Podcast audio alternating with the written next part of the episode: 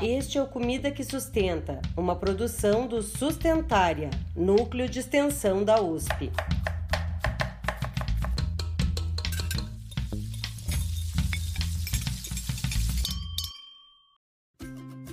Olá, olá! Seja muito bem-vinda e muito bem-vindo ao nosso Encontro Sustentária. Pode chegar, senta e fica à vontade. Meu nome é Pamela de Cristine e está começando o sexto episódio principal da terceira temporada do Comida que Sustenta e o último da série que reflete sobre as características principais dos sistemas alimentares das diferentes regiões do país. Isso com base no estudo do Índice Multidimensional para Sistemas Alimentares Sustentáveis, o MISFIS. Se você tem ouvido todos os episódios e está aí fazendo as contas, já vou facilitar para você. Sim, a região que estava faltando e sobre a qual falaremos hoje é a região norte. E para fechar essa série, chamo uma das minhas parceiras dessa temporada, que é a Nadine Marques. Oi, Na. Oi, Pan. Oi para cada pessoa que nos ouve. Um oi também para as nossas convidadas de hoje, que a gente já vai chamar. Mas antes disso, eu lembro que nessa temporada estamos com lançamentos semanais de três diferentes séries de episódios e é esse que a gente tem chamado de principal, por ser o mais longo, que conta sempre com uma pessoa convidada de dentro do Sustentária e uma pessoa convidada externa, que juntas contribuem para enriquecer ainda mais os nossos bate-papos. Agora sim, vou aproveitar essa deixa para apresentar e chamar as nossas convidadas. Sim, então vamos lá, Ná. A nossa convidada interna de hoje é paraense, natural da cidade de Belém, e é mais uma membro do querido e diverso grupo Alimentação Brasileira Mandioca. A diversidade também está no currículo dela, que é graduada em agronomia pela Universidade Federal Rural da Amazônia, mestre em extensão rural pela Universidade Federal de Viçosa e doutoranda em ciências sociais na área de desenvolvimento, agricultura e sociedade pela Universidade Federal Rural do Rio de Janeiro. Atualmente, ela também é integrante do Centro de Referência em Soberania e Segurança Alimentar e Nutricional, o CERESAM, e tem como tema de pesquisa alimentação, sistemas alimentares, movimentos populares e Amazônia. Ufa, dou as boas-vindas para a Suane Machado da Silva. Bom dia, meninas, e bom dia a todos que nos escutam. É, eu agradeço pelo convite, né? Dizer que é uma honra estar participando desse podcast. Eu sou uma integrante nova do Sustentária né? Trabalho no grupo de alimentação brasileira, mandioca. E vamos lá, né? Eu acho que nosso bate-papo vai ser bem interessante e falar um pouco sobre é, esse tema tão diverso, né? Que é sobre alimentação na região norte, na região amazônica. E eu tenho a honra de chamar a nossa segunda convidada de hoje, a Tatiana Deane de Abreu Sá, que é agrônoma, com mestrado em Ciência do Solo e Bioclimatologia, doutorado em Biologia Vegetal e pós-doutorado em Agroecologia. Ela atua como pesquisadora na Embrapa Amazônia Oriental desde 1972, em linhas de pesquisa associadas à agrometeorologia, ecofisiologia vegetal e agroecologia, já tendo ocupado os cargos de chefe-geral da Embrapa Amazônia Oriental e de diretora executiva da Embrapa. Bem-vinda, Tatiana! Ah, eu, que, eu que agradeço o convite, eu acho que muito instigante a, a, a, iniciativa, né? E eu acho que é muito importante nós abordarmos esse tema nesse momento de tanta efervescência sobre a Amazônia, sobre a questão alimentar, os impactos múltiplos socioambientais. Muito obrigada. Bom, e abrindo o bate-papo do nosso jeito preferido, vou começar perguntando para cada uma de vocês como vocês chegaram até aqui? E Suane, começamos com você. Podemos sim. Bom, é, a minha trajetória né, acadêmica, ela, tá, ela começou em 2011, né, quando entrei no curso de agronomia na Universidade Federal Rural da Amazônia. Né? E quando entrei nesse curso, na verdade, né, o que a gente percebe é que o curso de agronomia ele ainda é um curso muito tecnicista, né? um curso ainda muito voltado é, para o que a gente chama de antes da porteira, né? ou seja, muito preocupado com a produção e principalmente a produção é, também do que a gente chama das grandes culturas alimentares, né? que vem a soja, o milho, o trigo, a cana-de-açúcar.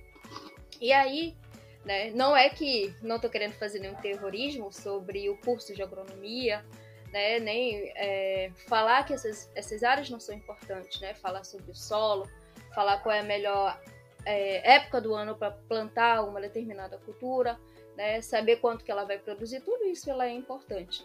Só que pensando por um viés né, mais amplo e pensando por uma perspectiva de que hoje, né, a gente enquanto profissional, a gente não fala mais né, de falar das áreas da ciência de uma forma fechada, né? Então a gente pensa muito na, na interdisciplinaridade. Então, dentro do curso de agronomia, eu comecei a perceber, né, e me veio as inquietações de que não é possível a gente falar somente da produção alimentar, né, principalmente na região amazônica, é, apenas pelo viés da produção. Né? Então, desde aí começou as minhas inquietações, é, que hoje faz com que eu seja uma pesquisadora, digamos assim, que um pouco distante desse viés mais da agronomia.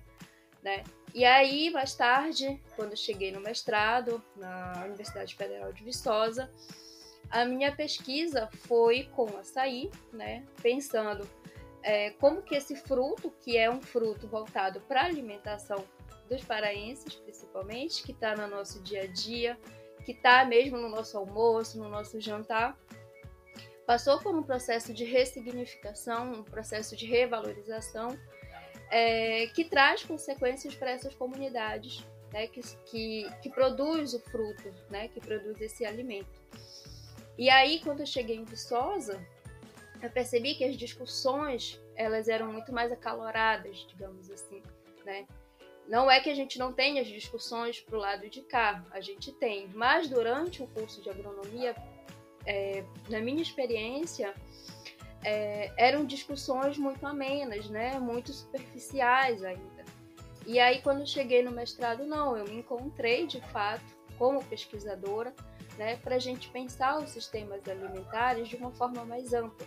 Né? Então, enquanto profissional da agronomia, eu acredito que hoje a gente não pode mais ficar presa é, a essa perspectiva de pensar apenas a produção, ainda com aquela ideologia da Revolução Verde, né? Então hoje a gente não, o problema não é mais produzir alimentos suficientes para a população, né? Essa concepção ela já caiu por terra. Então hoje a gente não fala mais se a gente é, consegue ou não produzir. A gente consegue, tem alimento suficiente para toda a população. Mas o problema é o acesso e também o problema é que alimento nós estamos acessando, né? Então a gente entra também na perspectiva do que, que é um alimento saudável, o que, que é um alimento adequado, o direito humano a uma alimentação. Né? Então hoje falar sobre alimentação também não está mais restrito somente ao profissional da nutrição. Né? Então a gente pensa o alimento desde o processo da produção, da sementinha, né, do solo, das consequências que essa produção vai trazer em termos sociais, em termos econômicos e ambientais. Né? E hoje, no doutorado, é, eu falo sobre um conceito chamado comida de verdade, né, que é um conceito que surge dos movimentos sociais populares, especificamente em 2015, durante uma Conferência Nacional de Segurança Alimentar e Nutricional. E é, então, como pesquisadora, eu mudei totalmente o meu foco, né, saindo da agronomia e trazendo essa perspectiva mais abrangente sobre sistemas alimentares e alimentação e os alimentos, né? Lembrando que quando a gente fala sempre sobre alimentos, a gente não fala mais o alimento somente como uma necessidade vital do ser humano, né? É, em termos de sobrevivência, em termos de nutrição, né? Então a gente fala que o alimento, ele é política, ele é cultura, né? Ele é relação social, então, o meu caminho ele é basicamente esse: ele sai da agronomia em direção a pensar os alimentos né, e a alimentação por um viés mais amplo, por um viés social e das relações sociais. E você, Tatiana, como chegou até aqui? Bom, eu, eu vou começar um pouco antes da minha formação profissional. É, eu tive o privilégio de, em casa, a gente acompanhar um pouco a questão da fome no mundo, né? Meu pai era bastante antenado nessas questões e ele sempre dizia para a gente, para valorizar a alimentação e as coisas, que grande parte das crianças do mundo não tinham o que comer. Né? E acompanhamos né, na década de 60 e tudo o avanço da percepção já do trabalho do Josué de Castro é, na questão justamente das desigualdades, trazendo a questão da fome para o mundo. Aí eu decidi fazer a, a agronomia, né? E, e, e, como foi comentado na mesma universidade, que hoje é a Universidade Federal Rural da Amazônia, era a Escola de Agronomia da Amazônia, eu fui da última turma. E a gente ouviu uma vez falar de FAO, né? ainda dizendo que era alguma coisa relacionada à fome. Né? É, mas, no geral, nós não tínhamos essa, essa percepção de, da, da, do nosso papel alimentar como se tem hoje. Né? E o que, é que aconteceu? Ao longo do tempo, eu, como pesquisadora da Embrapa, que desde a sua fundação, fui, é, fui percebendo, é, inicialmente, da perspectiva da agrometeorologia, que eu trabalhava, é justamente como é que eu poderia, de uma certa forma, ajudar o agricultor nessa linha. Né? E aí fui, fui evoluindo nessa linha, é, começou a ter um espaço para agricultura alternativa, comecei a tentar avançar nessa linha, né? E fui, é, todos os espaços que eu fui caminhando, eu fui avançando no processo de transição agroecológica de caráter pessoal, né? é, descobrindo as brechas e as frestas, né?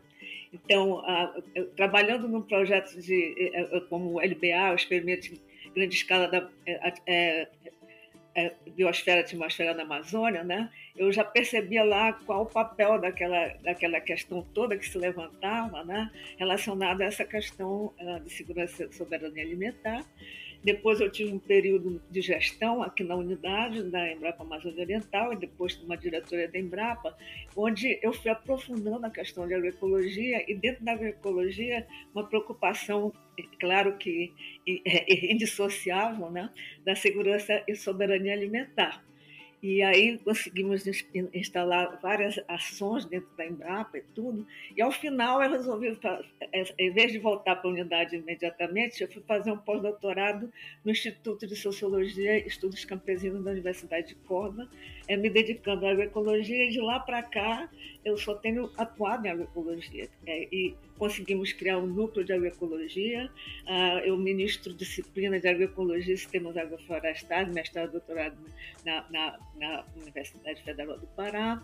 É, eu também é, é dou aulas é, em cursos de alternância para agricultoras e agricultores, agroecologia e cidadania, com a rede Bragantina de, de economia solidária. E nesse esforço nós temos conseguido avançar em aspectos bastante interessantes, inclusive na construção é, de propostas é, mais concretas de pesquisa participativa transdisciplinar nessa linha, como está nesse momento a Rede Quirera, que é uma, um projeto voltado à construção de farinhas alternativas a partir de produtos que estavam sendo desperdiçados por, por falta de é, condições de armazenamento de consumo imediato e de mercado próximo, que são três frutas e três é, raízes regionais, e nós vamos sair também com duas farinhas, é, integrando alguns desses elementos em farinhas funcionais. Ah, eu amo essa introdução. Eu acho que a gente ouvir né, as histórias e memórias lembra até o nosso quadro da primeira temporada, né, Fã? Então, belíssimo aquecimento, adoro. E aí vamos então agora às perguntas mais específicas, né? É, Para ajudar a situar quem nos ouve, eu vou lembrar que no estudo do, do MISFIS revisado, a região que praticamente coincide com a nossa região norte geográfica apresentou algumas características marcantes e também preocupantes, como insegurança alimentar na população, que tem baixo acesso aos alimentos, o que acaba levando a altos índices de desnutrição infantil. Então eu vou começar pela Tatiana, mas eu gostaria de ouvir vocês duas nessas respostas, nessa resposta, né, especificamente. Até que ponto vocês entendem que esses resultados estão relacionados à lógica de uso da terra implementada na região, especialmente desde a década de 70, com a Revolução Verde, que a Suane já citou lá no começo? Para começar, antes de entrar nessas causas, né, eu gostaria de, é, de, comentar que, diferente de outras regiões, a Amazônia tem, em geral, quatro fontes de alimentos. Né? É, a gente se alimenta de quatro situações bastante distintas. Uma é justamente dos ativos do bioma: água, o solo e fortemente as florestas, né? um conjunto de alimentos é, que tradicionalmente é, vem tanto da, da, fortemente da área vegetal como animal, né? principalmente a questão das águas, é, o segundo elemento é o que vem da agricultura familiar regional, né, em todas as suas vertentes, a, agricultura dos assentamentos, a agricultura das áreas tradicionais, indígenas, quilombolas, né, é, um pouquinho da contribuição de alimentos do agronegócio, né, regional, que grande parte é para exportação, e, infelizmente, um, um percentual cada vez maior, é mais crescente, de menor qualidade nutricional, é o que se compra de outras regiões. Grande parte disso é, já vem ultraprocessado, são produtos ultraprocessados. E o que, é que vai acontecer? É, a depender de todas essas políticas que, se, que você comentou, é, é, principalmente a partir dos anos 70, mas um pouco antes, se a gente é, imaginar o olhar mais desenvolvimentista sobre a Amazônia, a criação da SPEVA, início dos anos 50, que depois virou Sudan, que financiava todo esse processo, principalmente a partir do, do regime militar, nós vamos ver que é, todas essas, essas o que tem acontecido afeta de uma forma diferente esses três, esses quatro, essas quatro questões é, ligadas à alimentação regional, né? Então você tem um quadro extremamente dinâmico é, sobre essa perspectiva, né? E também outras perspectivas que dão a diferencial da região e que ao longo da cadeia dos sistemas agroalimentares tem um papel fundamental as questões das logísticas, né? uma região com tanta água que pouca logística de apoio a justamente a água como meio de transporte, meio de vida, né? É, que tem afetado bastante essa, essa, essa questão, né? É, os, a, a, incidência, a, a, incidência das a incidência de tudo isso sobre as dimensões da segurança alimentar. Né? O que é que isso vai influenciar, não apenas é, num elemento, mas, por exemplo, nós temos a disponibilidade, o acesso, a estabilidade e a utilização. Né? Então, a gente, é, esse conjunto de realidades que nós dispomos de quatro fontes de alimentos, né? associado às questões de logística, principalmente de transporte e armazenamento, é, que são é, diferentes de, da, do restante do país, onde a questão da água é a vida de muita gente. Né? Essa, esse rio é a minha vida, a minha rua, né? é, é uma realidade para muita gente, né? mas não é considerado em grande parte das políticas públicas principalmente relacionadas a alimentos. Então, você vai ver todas essas combinações de situações. Né? Você vai ver também, por exemplo, as tendências de é, dependência de, de, alimentos produzidos muito distantes, alimentos quilométricos, e é, populações que ficam isoladas em época de, de, de seca por, por falta de um estímulo à produção local. Enfim, é, é muito complexo, porque os elementos é, originariamente são complexos e cada política é, que vem, ela tem é, essa, essa capacidade de atingir de forma diferenciada é, todo esse conjunto que é diferenciado. Bom, vou complementar um pouquinho o que a professora né, já falou. É, na verdade, quando a gente fala da Amazônia, né, a gente sempre fala como um assunto muito delicado, digamos assim, né, porque é uma área que historicamente é marcado por conflitos, né, de terra, principalmente, né? Então a gente tem desde a década de 70, né, que é quando a gente diz que tem um perigo eminente relacionado ao desmatamento, mas é aquilo que a professora falou. Não é algo que, começou na década de 70, né? É algo que começou antes, desde o processo de incentivo de pessoas para a região amazônica, né, com essa ideia de que precisa ocupar uma área que era despovoada, né, é, e a gente sabe que a história não é bem assim. Mas aí esse processo de ocupação né, da Amazônia, ela veio marcada por esse mercado de terras, né, de compra e venda de terras ilegal, é, pelo desmatamento, né, pela grilagem. É, então a gente fala que a causa, né, uma das causas está sempre relacionada a esse processo de desenvolvimento e de ocupação do território da Amazônia. Né? Então as obras de infraestrutura, que foi preciso derrubar uma grande área da floresta né, para abrir uh, uh, as estradas para a produção agrícola, para a criação dos animais, né, da pastagem. E aí, né, quando a gente chega nessa discussão sobre é, segurança alimentar, a gente entende que esse problema de insegurança alimentar, na verdade, é um problema multicausal, né? Não tem uma única causa, tem várias causas. né? E aí uma delas, né, é relacionada a esses conflitos também na Amazônia, né? O problema da renda. É, então, apesar da Amazônia ser é, conhecida, né, pela sua biodiversidade, a gente ainda não conseguiu atingir índices altos de segurança alimentar. Então, as pesquisas que a gente teve, por exemplo, durante a pandemia, né, mostra que pelo menos mais de 71% da população da região norte vive com algum grau de insegurança alimentar. Né? Isso é muito grave. Né? Então, para onde que está indo os nossos alimentos? O que, que a gente está produzindo né, de alimentos também? Né? E aí fica esse, esse questionamento para a gente pensar como pode uma região tão diversificada, né, tão, de tanta riqueza, que tem ainda um índice tão grande de pessoas que não conseguem acessar alimentos de qualidade ou não têm acesso a nenhum tipo de alimento.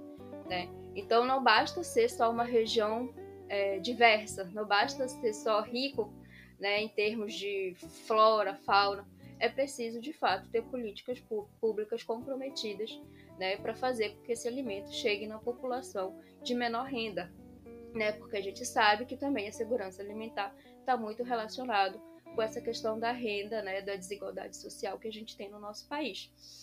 E, e aí também a gente pensa, por exemplo, que na região amazônica, 80%, né, segundo a ONU, 80% da perda florestal está relacionado com a pecuária, né?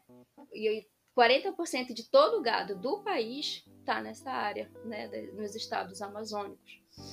E aí, né, a gente pensa qual, como que será que essas atividades, né, que, que tem grande impacto é, na Amazônia, como que ela contribui, né, para essa insegurança alimentar, né? E ou seja, quem também está é, tá desmatando, né? Porque existem estudos já que falam que a floresta amazônica em pé vale pelo menos 1,5 trilhão por ano né? Ou seja, ela vale sete vezes mais o valor, né? Ela lucra sete vezes mais do que outras atividades de exploração econômica na região, né? Mas ainda assim, né?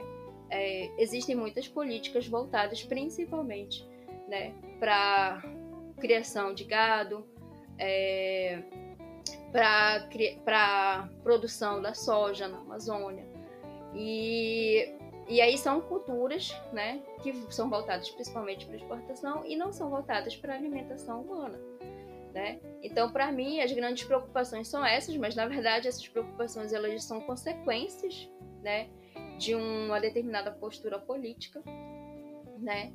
É, então a gente pensa na perda de biodiversidade, a gente pensa na perda da fauna, a gente pensa no assoreamento dos rios, que tudo isso na verdade já é consequência né, de um processo de ocupação da Amazônia. E aí eu falo também que eu penso que é, as preocupações para essa área também está relacionada com o viés político, né? Então, é, que tipo de política está sendo feita para pensar uma Amazônia diferente, né?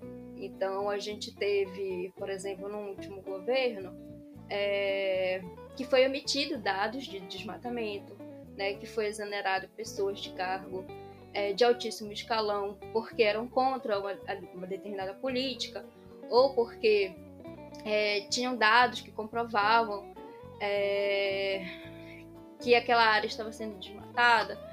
E aí aquela pessoa foi retirada do, do cargo, né?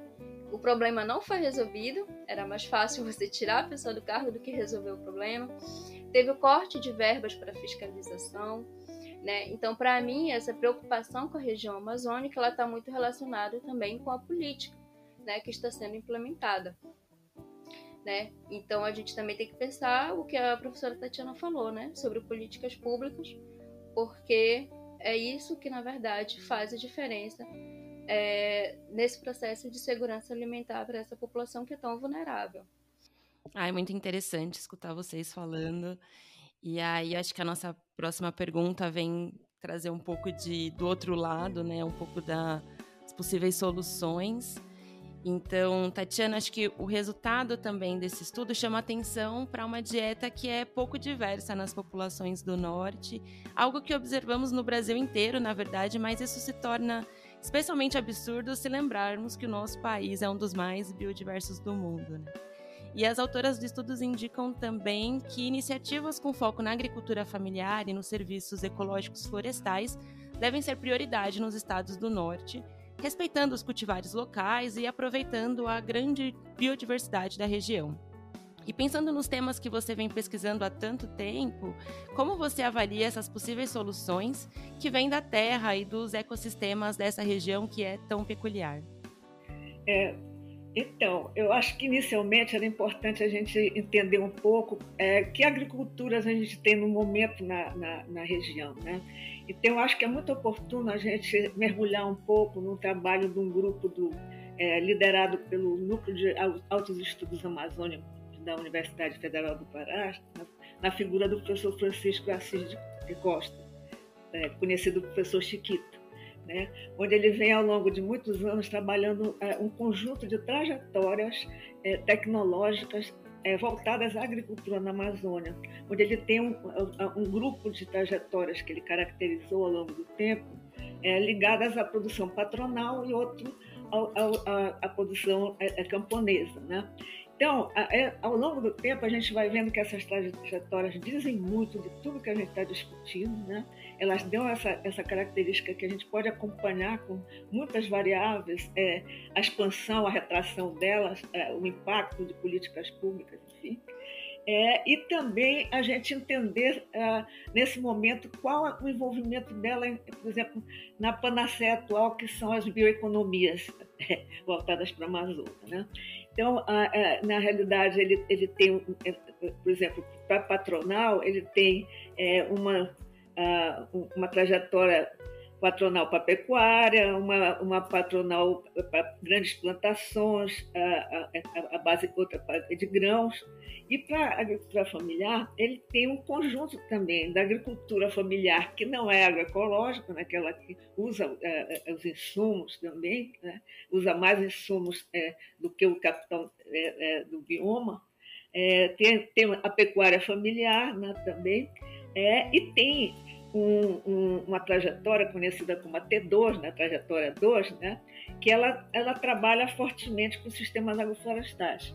Mas não apenas os sistemas agroflorestais, todos arrumadinhos, bonitinhos, plantados. É, os sistemas agroflorestais das populações locais, é, no seu estado mais natural, é, com a questão da floresta. É, como é que a floresta é, e as águas elas entrariam nisso, como a, a base é, do bioma, né? E a partir disso, é, é, é, é tem, feito, tem, sido feitas várias é, é, avaliações a esse respeito. Né? Então, nessa linha, a gente vê que os, os, esse conjunto de, de, de patronais e, e, também uma parte dessa agricultura familiar é mais desses sistemas convencionais, ela, elas estão voltadas é, é, para bioeconomias diferenciadas, né? Elas, têm, elas seguem um paradigma técnico-mecânico, é, que justamente se, se equipara da Revolução Verde, e eles têm também é, portfólios bastante na moda ainda, inclusive da descarbonização, a, a, os que trazem a monetização é, das atividades, né, dos recursos naturais e tudo. A questão também da produção energética, enfim, uma série de paradigmas, né? É, e, e quanto que o paradigma, é, o, o, o, da, da, é, da trajetória 2, né, que é, é voltada justamente para o bioma no seu estado mais original, ou tentando retomá-lo, que é é, o paradigma agroecológico agroflorestal, ele justamente se baseia ou nos, nos ativos da natureza, né? na floresta, nas águas, no solo, é, tem mais autossuficiência, né? e também é, é, é, ou tenta ah, trazer sistemas que, que retomem a, a, a, complexidade do natural. Né? Então, ele, ele, classifica, inclusive, com dois caminhos de sistemas agroflorestais. Os sistemas F, que tem como base a floresta, né? como, como ativo, é, SAF-F, e os SAF-A, que tem como base a agricultura, mas tentando aproximar da floresta. Né? Então, a partir daí, a gente tem a possibilidade de analisar várias questões em cima dessa, dessa, é, dessa problemática. Né?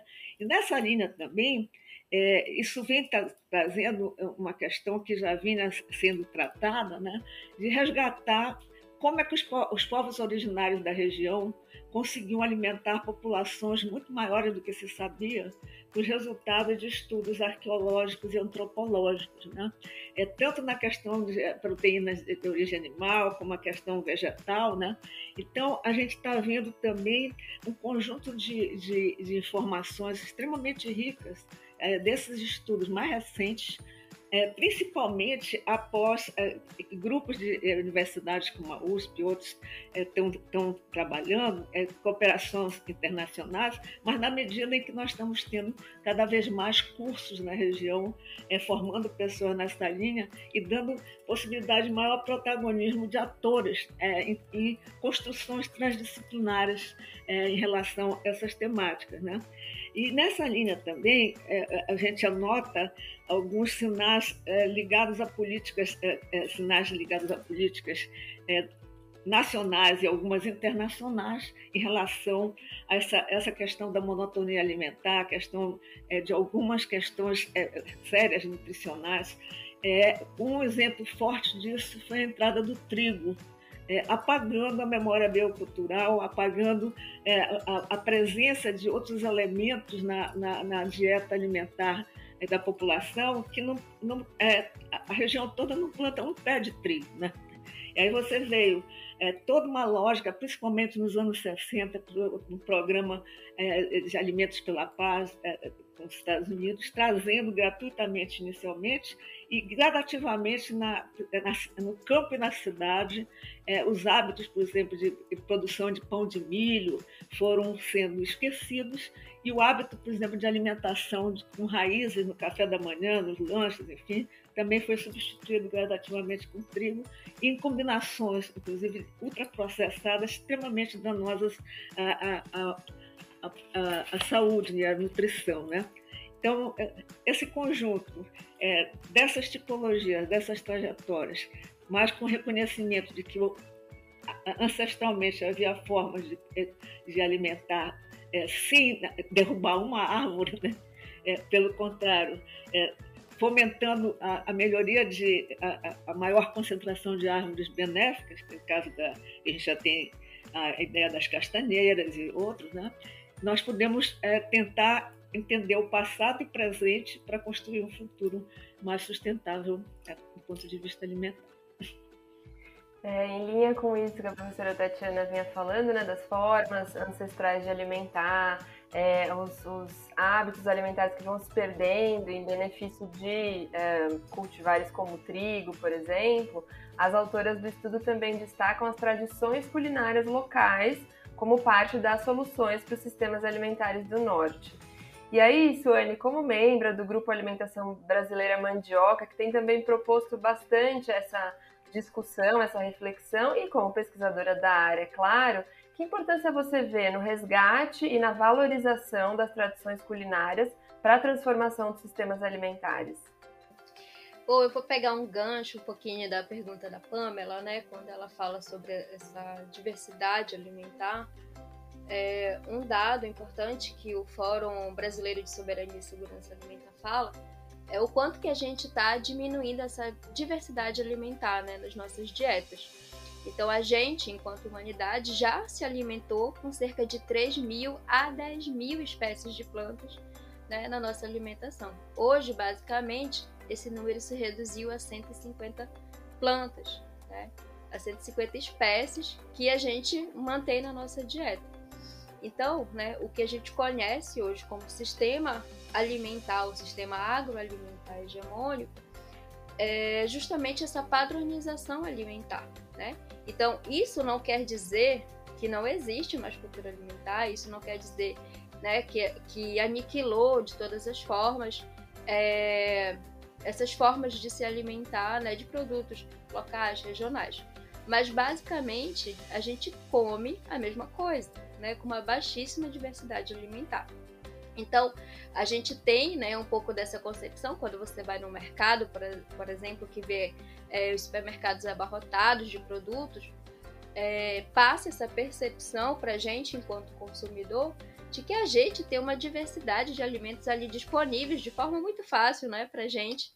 Mas, na verdade, se a gente for analisar, por exemplo, é, os ingredientes que compõem aquele alimento, né, ou esse produto comestível, que não necessariamente, às vezes, não é considerado alimento, né, quando a gente olha por outras perspectivas, é, na verdade, esse produto alimentício, ele é basicamente composto pelos mesmos produtos, né? Então, a nossa diversidade alimentar, ela vem diminuindo, né?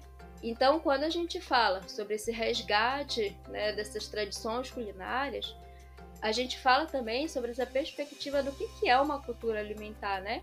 É um conceito que traz justamente essa perspectiva de um alimento como um traço de identidade dos povos, né? Então, dentro de uma sociedade ou dentro de uma sociedade, os grupos vão formando seus próprios símbolos, né? As suas próprias tradições alimentares. E aí, resgatar essas tradições é, na verdade, ampliar essa diversificação alimentar. Né? Nós que somos do norte, né, temos uma diversidade enorme né, de alimentos que muitas vezes a gente deixa de consumir né, para consumir alimentos que vêm de fora. Né? Então a gente também tem um dado de que, por exemplo, 80% dos, dos alimentos que a gente consome em Belém, né, ou que estão ali na Ceasa, são alimentos que vêm de fora, não são alimentos que são produzidos aqui no local né? Então, isso não quer dizer que a gente não tem produção, mas quer dizer que a gente está consumindo produtos que não fazem parte da nossa cultura alimentar, né? Regionalmente falando. E aí, então, esse resgate é também né, manter viva tradições, manter viva povos, né? É, e saber que por trás desse alimento existem histórias, né? Então a gente não consome esse alimento apenas de uma forma mecânica, né? Às vezes no dia a dia, sim, a gente esquece. Mas se a gente parar para pensar, né? Por que, que a gente consome? É isso que a professora falou. Por que, que hoje a gente prefere consumir o pão no café da manhã, né? Do que consumir, sei lá, o milho ou a mandioca, a própria mandioca, né? Por que, que, que a gente vai criando né, uma forma de se alimentar?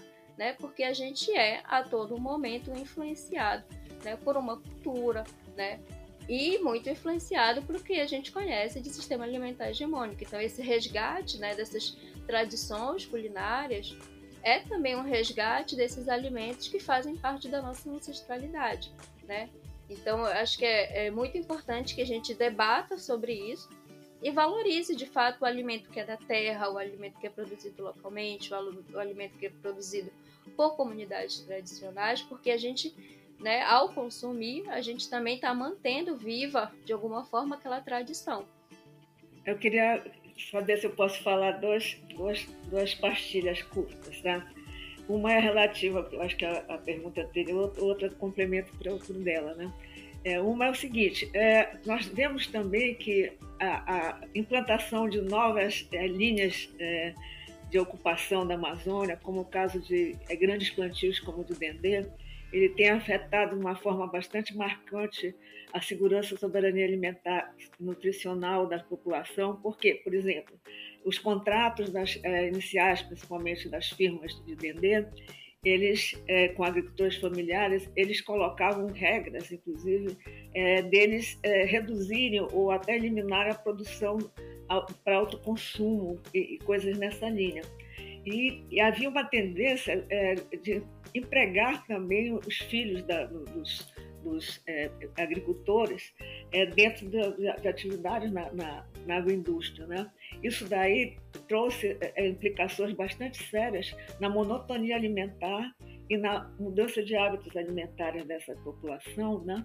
É, que, que eles produziam grande parte dos seus alimentos é, colhiam do seu quintal coisas dessa, dessa natureza, que não tinham mais tempo de fazer isso porque estavam se dedicando a vender.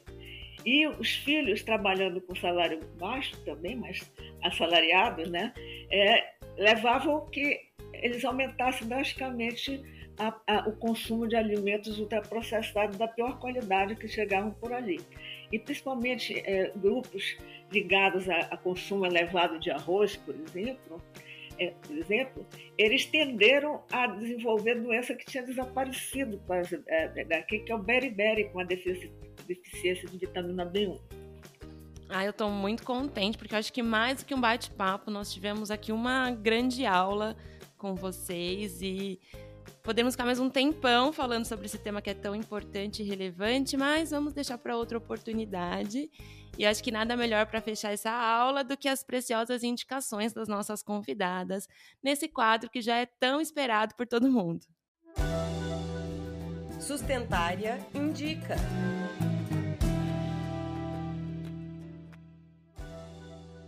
Com certeza, Pan. Suane, quais as suas indicações para gente hoje? Bom, a minha indicação é, se for para a gente falar sobre a Amazônia, né, que a gente procure esses dados oficiais. Então, o Instituto Nacional de Pesquisa Espacial, o INPE, ele tem dados muito importantes né, sobre desmatamento na Amazônia, é, então, para quem tem interesse nessa temática sobre a Amazônia, o site do INPE ele é riquíssimo de informação. Né? O site também de Olho no Ruralista, ele é muito bom, né? Que também tem dados muito importantes né, sobre os impactos sociais e ambientais é, do desmatamento. Né?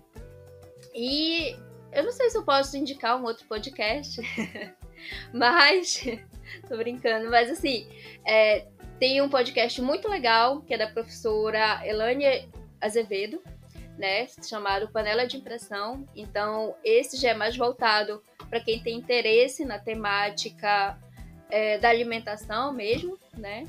É, e ela fala de várias temáticas sobre sistemas alimentares e alimentação propriamente dita. É uma professora que é reconhecida é, na área de ativismo alimentar, né? Que ela fala muito sobre ativismo alimentar? Então, quem tem interesse mais nessa área, né, que é a área que eu atuo também, que são é, os movimentos sociais, os movimentos populares em torno da, da alimentação, esse podcast é muito bom, né, para quem tem interesse na área.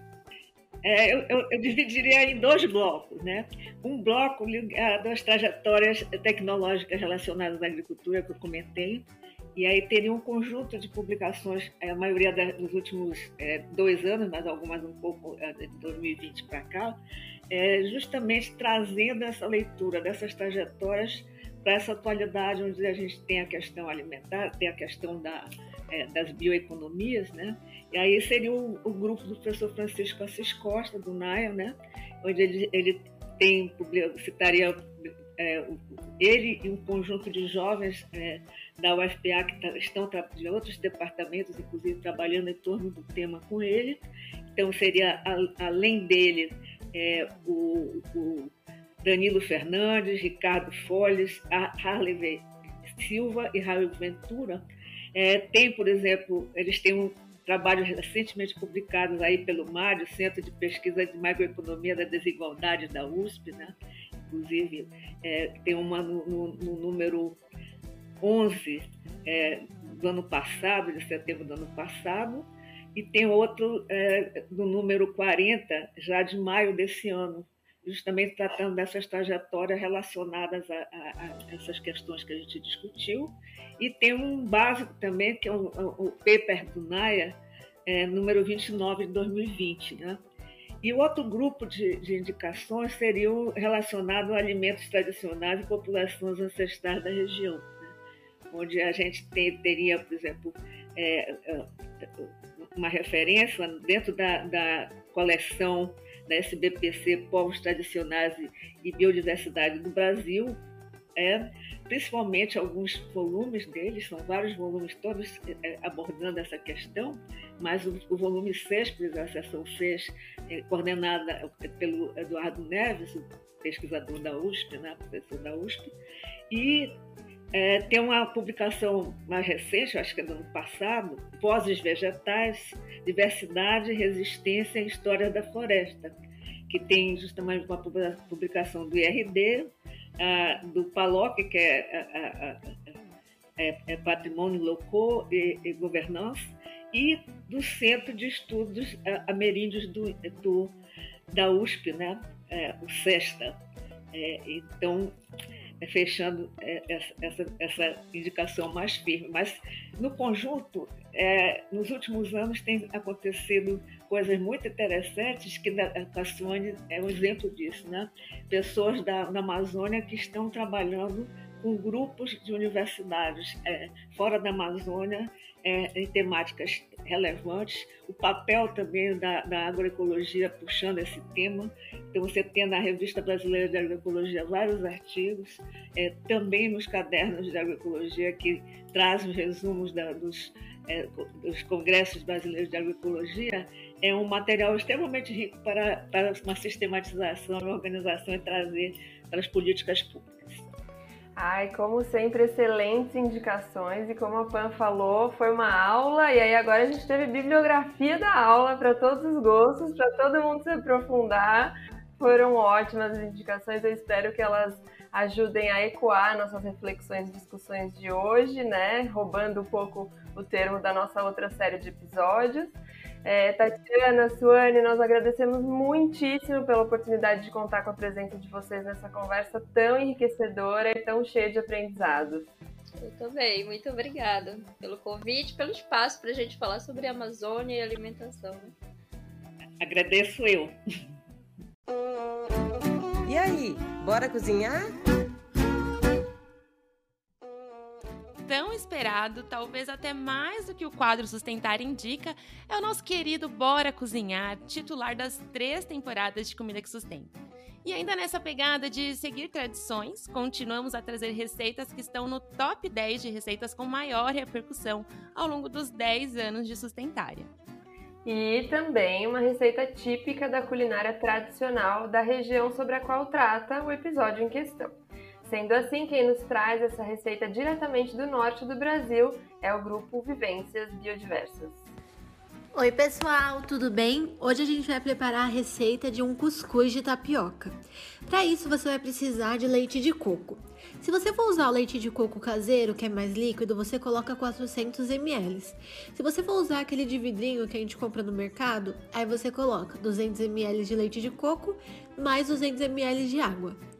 100 gramas de coco ralado fresco, 100 gramas de tapioca granulada, assim que nem a gente está mostrando no vídeo, e um quarto de xícara de açúcar.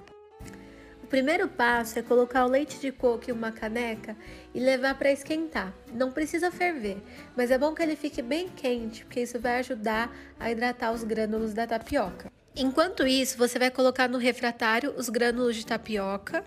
Essa tapioca, gente, ela é bem fácil de achar. Você acha tanto em Casa do Norte, zona cerealista, e é a mesma que é usada para fazer o dadinho de tapioca. Aí você coloca o açúcar, o coco ralado fresco e mistura. Mexe bem e aí vem e coloca o leite quente. Mistura mais uma vez até ficar bem uniforme e deixa descansando por 30 minutos. Aí agora, gente, olha como ele já fica mais hidratado. Então você vai mexer mais uma vez depois desses 30 minutos e levar para geladeira. Deixa na geladeira por no mínimo duas horas e depois ele tá pronto para servir. Olha, ele fica bem consistente, uma delícia, super simples de fazer e vai muito bem acompanhado de um cafezinho. Bom apetite! Ah, e mais um episódio que vai chegando ao fim com essa sensação de tanta coisa aprendida e também esse convite de mãos à obra, pois há muito que ser feito ainda. Agradeço mais uma vez as nossas convidadas de hoje, a toda a equipe maravilhosa que faz esse podcast acontecer e a você que está sempre com a gente do outro lado do fone ou da tela. Aproveito para lembrar que se você ainda não ouviu algum episódio dessa temporada ou das anteriores, Todos eles estão disponíveis em nosso site, no Spotify, na plataforma Orelo, no Google Podcasts e também no YouTube, com o formato de vídeo, onde você consegue nos ouvir e também nos ver. Os links estão aqui na descrição, corre lá para explorar, não deixe de seguir o perfil e assim acompanhar todas as novidades. E entre as novidades desse mês, é claro que estão as produções de todos os grupos de trabalho do Sustentária, além dos próprios, os próximos episódios do Comida que Sustenta. Como o mês está começando hoje, ainda teremos não dois, mas três episódios da série Explica e um da série Eco para ajudar a aumentar e aprofundar cada vez mais o repertório sobre os sistemas alimentares. Te esperamos na terça-feira que vem. Até lá! O Comida que Sustenta é uma produção do Sustentária. Para ouvir todos os episódios, nos siga no Spotify, Orelo ou acesse sustentaria.com.br. Quem coordenou essa produção fui eu, Nadine Marques. Apresentação de Pamela de Cristine e de Nadine Marques. O apoio à pauta, roteiro e pesquisa ficaram por minha conta, juntamente com a Mariana Raciueta e Pamela de Cristine. A curadoria de receitas foi do grupo Vivências Biodiversas e de Daniele Freitas a edição de Mariana Ting e as trilhas sonoras e sonoplastia de Daniela Viana e Fernando Curaio. Os materiais de divulgação são da Clarissa Taguchi e Catarina Cruz. O Sustentária é um núcleo de extensão da USP idealizado e coordenado pela professora Aline Martins de Carvalho, do Departamento de Nutrição da Faculdade de Saúde Pública da USP.